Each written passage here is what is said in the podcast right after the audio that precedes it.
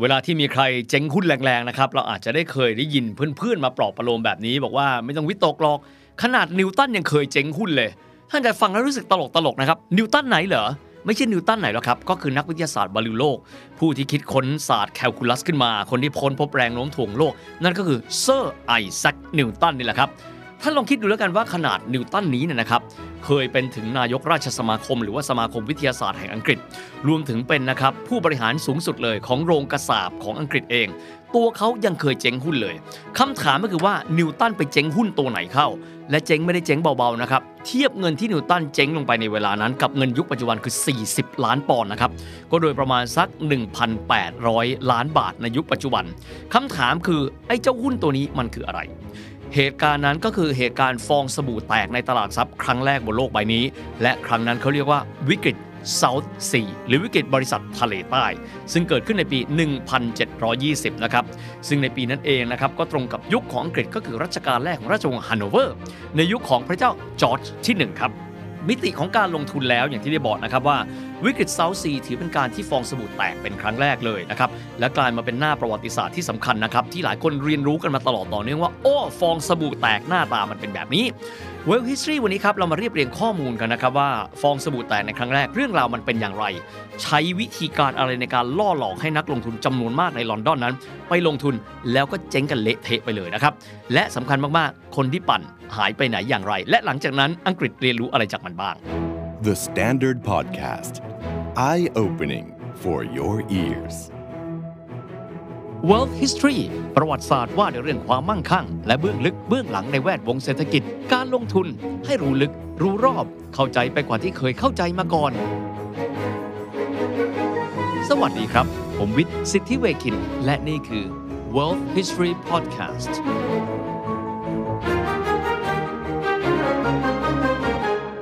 ย้อนกลับไปในประวัติศาสตร์ครับในยุคศตวรรษที่ 16 17 และ 18 นะครับ ยุคนั้นมหาอำนาจทางทะเลครับที่ไล่ล่าดินแดนใหม่และอาณานิคมเนี่ยนะครับ ถือว่าเป็นอุตสาหกรรมหลักเลยของยุคสมัยนั้น ยุคแรกครับก็คือศตวรรษที่ 16 ยุคนั้นสเปนกับโปรตุเกสเป็น 2 ชาติหลักแข่งกันสำรวจโลก ต่อมาครับในรัชสมัยของพระราชินีเอลิซาเบธที่1นะครับในราชวงศ์ทิวเดอร์ เริ่มต้นแข่งขันกับสเปนนำไปสู่สงครามศาสนาด้วย แต่ในครั้งนั้น อังกฤษสามารถรบชนะสเปนได้ในปี 1588 ยุทธนาวีอาร์มาดา ใครดูหนังเรื่อง Elizabeth the Golden Age ก็คือฉากของหนังเรื่องนั้นแหละครับ อังกฤษเลยกลายมาเป็นมหาอำนาจทางทะเลของโลก อังกฤษครับเดินหน้าขยายอำนาจในอเมริกาเหนือ มหาสมุทรอินเดียนะครับก็เป็นผู้ที่เข้าไปครอบครองพื้นที่ที่โปรตุเกสนั้นอ่อนกำลังลงไปด้วย ในยุคนั้นนะครับนอกเหนือไปจากเครื่องเทศ ผ้าไหม ผ้าฝ้าย น้ำตาล ที่มีการเทรดกันบนโลกใบนี้ ยังมีอีกส่วนหนึ่งนะครับ ที่คนยุโรปชอบเทรดและได้กำไรเยอะ นั่นก็คือทาสจากแอฟริกาครับส่งทาสจากแอฟริกาตะวันตกแล้วเดินทางข้ามแอตแลนติกนะครับไปยังอเมริกาเหนือและอเมริกาใต้ มูลค่าการเทรดถือว่าสูงมากในเวลานั้น เพราะโลกในวันนั้นยังไม่มีมนุษยธรรมเท่ากับวันนี้ สเปนครับ ในกรอบเวลานั้นเป็นผู้ครองอิทธิพลในอเมริกาใต้เจอปัญหาการเมืองครับ เพราะการสวรรคตของพระเจ้าคาร์ลอสที่ 2 ก็เลยเกิดสงครามใหญ่ ที่ฝ่ายต่างๆ ต้องการเคลมราชบัลลังก์สเปนครับก็เลยเกิดสงครามกลางเมืองในสเปนระหว่างปี 1700 ถึง 1715 การค้ารวมถึงการค้าทาสของพวกสเปนในอเมริกาใต้ก็เลยชะงักลงครับ ในช่วงเวลานั้นอังกฤษเองมองว่า โอ้โห ถ้าเกิดใช้ช่วงเวลานี้ ในการส่งออกท่าจากแอฟริกาตะวันตก เดินหน้าไปขายที่อเมริกาใต้ก็เป็นโอกาสค่อนข้างเยอะ จึงได้มีการจัดตั้งบริษัทเพื่อทำธุรกิจนี้ในปี 1713 มีชื่อว่าบริษัททะเลใต้หรือว่าเซาซีนะครับเพื่อเป็นการเอาท่าจากแอฟริกาตะวันตก ข้ามแอตแลนติก แล้วไปยังโซนพื้นที่อาณานิคมของสเปน ก็คืออเมริกาใต้ ถ้าเราจะถามว่าทำไมเรียกว่าเซาซี หรือว่าทะเลใต้คำตอบครับ เพราะว่าเส้นทางการเดินเรือนะครับ ตรงนั้นอยู่ใต้เส้นศูนย์สูตร ก็เลยเรียกว่าทะเลใต้นะครับ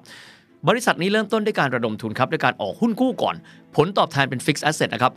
6%หลังจากนั้นมีการเริ่มต้นระดมทุนผ่านตลาดหลักทรัพย์ ด้วยการออกหลักทรัพย์กลายเป็นหุ้นที่เทรดกันที่ตลาดลอนดอน หุ้นตัวนี้ได้รับความนิยมมากขึ้นครับ ในปี 1718 นะครับ ถือว่ามีอีกหนึ่งแรงที่สร้างความเชื่อมั่นให้กับนักลงทุน พระเจ้าจอร์จที่หนึ่งประมุขของอังกฤษในเวลานั้น ทรงรับเป็นประธานบอร์ดกิติมศักดิ์นะครับหรือว่า governor ของบริษัท มันตอกย้ำถึงความน่าเชื่อถือครับ แต่ว่าตัวพระองค์เองต้องบอกแบบนี้ พระองค์เองไม่ได้รู้เรื่องเลยนะครับว่าบริษัทนี้ทำอะไร ถามว่าทำไมครับ แต่เดิมเลยเนี่ยพระองค์มีศักดิ์นะครับเป็นเจ้าชายเยอรมัน พอดีว่าถูกเลือกครับให้เข้ามาครองราชบัลลังก์ที่อังกฤษ เพราะว่าพระราชินีแอนแห่งราชวงศ์สจวตเนี่ยไม่มีทายาท พระองค์ก็เลยกลายเป็นเจ้าชายเยอรมันที่มาปกครองอังกฤษ โดยที่พระองค์นั้นพูดภาษาอังกฤษไม่ได้เลย ทุกอย่างก็เป็นไปตามข้อแนะนำนะครับการถวายข้อราชการของบรรดาข้าราชการและนักการเมืองอังกฤษ แต่ทั้งหมดนี้เล่ามาแทบตายนะครับ ในช่วงหลายปีแรกนี้ บริษัทยังไม่ได้มีการส่งเรือออกไปค้าทาสที่อเมริกาใต้แม้แต่ลำเดียว ทั้งหมดที่พูดถึงราคาหุ้นที่มีการปรับตัวขึ้นนี้เนี่ย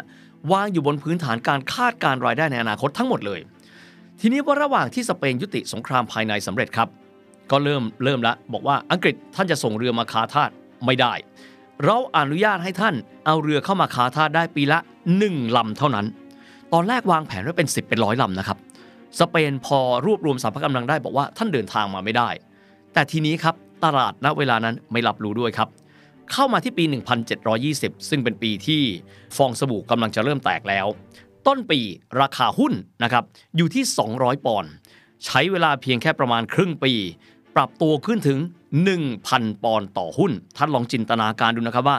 1,000 ปอนด์ต่อหุ้นนะครับแต่ไม่แต่เพียงเท่านั้นครับ ข่าวดีที่มาช่วยดันให้ราคาจาก 200 เข้าไปเป็น 1,000 เพราะบริษัทนี้ซึ่งยังไม่ได้เริ่มต้นทำธุรกิจเลย บอกว่าบรรลุข้อตกลงในการซื้อหนี้สาธารณะของรัฐบาลอังกฤษ มูลค่า 32 ล้านปอนด์อันนี้มูลหนี้นะฮะแต่สามารถประมูลซื้อมาได้ด้วยราคา7ล้าน5แสนปอนด์ถูกกว่ามูลหนี้ค่อนข้างเยอะสตอรี่ดูเร้าใจครับค้าทาสได้ด้วย แถมยังได้หนี้เอามาบริหารในราคาที่ถูกมากด้วย โอกาสที่จะได้ดอกเบี้ยจากมูลนี้32 ล้านปอนด์เยอะมากเลยนะครับ ดังนั้นนักลงทุนก็เลยแห่เข้าไปลงทุนเรื่อยๆ พูดง่ายๆ ข่าวดีเยอะแยะ แต่พื้นฐานและกำไรยังไม่เกิดขึ้นเลย กันยายนครับ ข้างในกรงโบไม่มีอะไรเลย คนที่ซื้อหุ้นมาในราคาที่ถูกมาก รวมถึงกลุ่มคนที่รู้แล้วว่า ต้องการจะปั่นหุ้นทำยังไงครับ ขายหุ้นเทออกมาทั้งหมดเลย ฟลอร์แล้วฟลอร์อีกจาก 1,000 ปอนด์นะครับ ร่วงลงมาภายใน 3 เดือนครับถึงเดือนธันวาคมในปี 1720 เหลือเพียงแค่ 124 ปอนด์แค่นั้นเอง ราคาหุ้นปรับตัวลง 80%แน่นอนนะครับว่าคนขาดทุนหุ้นย่อยยับและมหาศาล บางคนเคยลงเอาไว้ตอนราคา 200 ราคาปรับขึ้นขายออก ใช้เงินจำนวนมากขึ้นในการเข้าไปซื้อ จนกระทั่งที่สุดแล้วอาจจะถือเอาไว้ที่ตอนดอยครับ 1,000 ปอนด์เพราะจะเชื่อขึ้นอีก หนึ่งในนั้นไม่ใช่ใครอื่นครับ ก็คือเซอร์ไอแซคนิวตัน อดีตนายกราชสมาคมหรือว่า Royal Society ของอังกฤษ ซึ่งครั้งหนึ่งท่านเคยเป็นผู้อำนวยการโรงกระสาแห่งอังกฤษหรือว่า Royal Mint ไปร่วมลงทุนด้วย ว่ากันว่านิวตันเนี่ยลงหลายไม้นะครับ จริง ๆ ลงกันมาตั้งแต่ก่อนปี 1720 ได้กำไรมา แต่ที่สุดพอเห็นหุ้นปรับตัวขึ้นสูงเหมือนกับหน้าตาอนุสาวรีย์ชัยสมรภูมิ ซื้อไปเรื่อยๆ จนกระทั่งติดดอยครับ และในที่สุดเลย ตัวเขาขายไม่ทันครับ ขาดทุนมหาศาลแน่นอนนะครับว่า เรื่องแบบนี้มีกลุ่มคนที่อยู่เบื้องหลังการปั่น และน่าจะเป็นนักการเมืองกับพ่อค้านะครับที่อยู่ในตลาดเงินของอังกฤษ แต่คนที่เข้าไปแก้ไขปัญหาครับก็คือรัฐมนตรีคลังของอังกฤษ หรือว่า Chancellor of the Exchequer มีชื่อว่าโรเบิร์ตวอลโพลตัวเขาแก้ไขปัญหาไม่ได้หรอกครับเพราะฟองสบู่แตกไปแล้ว และเชื่อกันว่าคนที่อยู่เบื้องหลังการปั่นหุ้นครั้งนี้ก็ไม่ใช่ใครอื่นแล้วครับก็คือบรรดานักการเมืองอังกฤษ รวมถึงพ่อค้าอังกฤษนี้เองแต่ว่าสิ่งที่เขาทำได้ครับ เดินหน้าเข้าไปในการออกกฎหมาย South Sea Act หรือว่าพระราชบัญญัติว่าด้วยบริษัทเนี่ยนะครับ ทะเลใต้แห่งนี้ เพื่อที่จะทำให้ประชาชนมีความรู้สึกว่ารัฐบาลอังกฤษ take action การก้าวเข้ามาของเขาตรงนี้ แม้ประชาชนที่ฟองสบู่แตกไปแล้วจะไม่ได้เงินคืน แต่ได้รับความนิยมมหาศาล จนต่อมาตัวเขานะครับได้รับการแต่งตั้งเป็นหัวหน้ารัฐมนตรี หรือรัฐมนตรีคนแรกพูดง่าย prime minister และกลายเป็นนายกรัฐมนตรีคนแรกของอังกฤษในประวัติศาสตร์ในปี 1721 ภายใต้การบริหารของกษัตริย์ก็คือพระเจ้าจอร์จที่ 1 กษัตริย์ซึ่งครั้งหนึ่งเคยเป็นเจ้าชายเยอรมันและพูดภาษาอังกฤษไม่ได้เลย นี่ก็เป็นอีกหนึ่งจุดพลิกผันทางการเมืองของอังกฤษด้วยนะครับ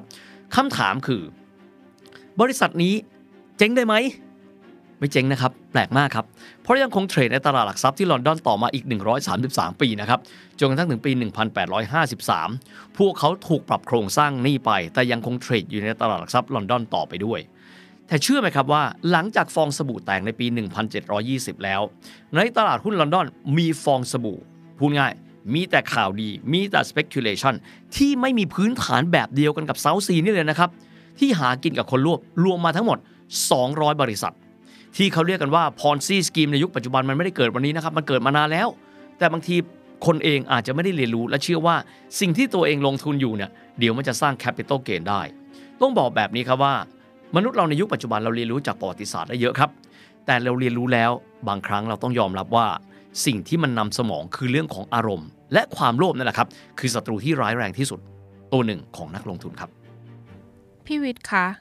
สมัยนั้นเขาไม่มีเอ่อหน่วยงานที่กำกับหลักทรัพย์ หรือเหมือนกรตบ้านเราอย่างเงี้ยค่ะเขามีไหมคะก็ยังไม่มีแล้วครับ แล้วก็คงไม่มีมาค่อนข้างยาวนานนะครับ เรื่องของกรตเองเนี่ยของต่างประเทศเองถือว่ามีค่อนข้างช้า ต้องยอมรับว่าอังกฤษเป็นผู้เริ่มต้นนะครับ แต่ไม่ใช่ว่าทุกอย่างจะเข้มงวดไปซะหมดเพราะฉะนั้นก็เลยปล่อยให้เหตุการณ์แบบนี้เกิดขึ้นมายาวนานครับ The Standard Podcast, the eye opening experience for your ears.